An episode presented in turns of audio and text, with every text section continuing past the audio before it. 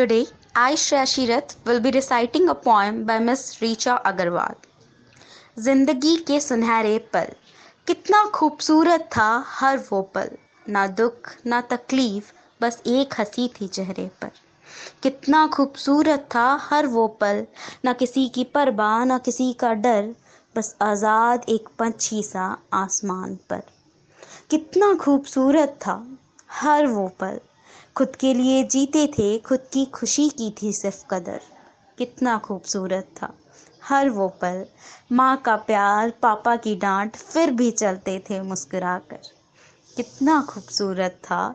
हर वो पल, ना गुस्सा, ना अभिमान, ना जीत की चिंता, ना हार का डर। कितना खूबसूरत था। हर वो पल पल वो बचपन का, पल वो था सिर्फ़ अपनों का। पल, जो चाहे हम दोबारा जीना पल, जिनको था सिर्फ़ खूबसूरत यादें बनना। कितना खूबसूरत था वो पल। Thank you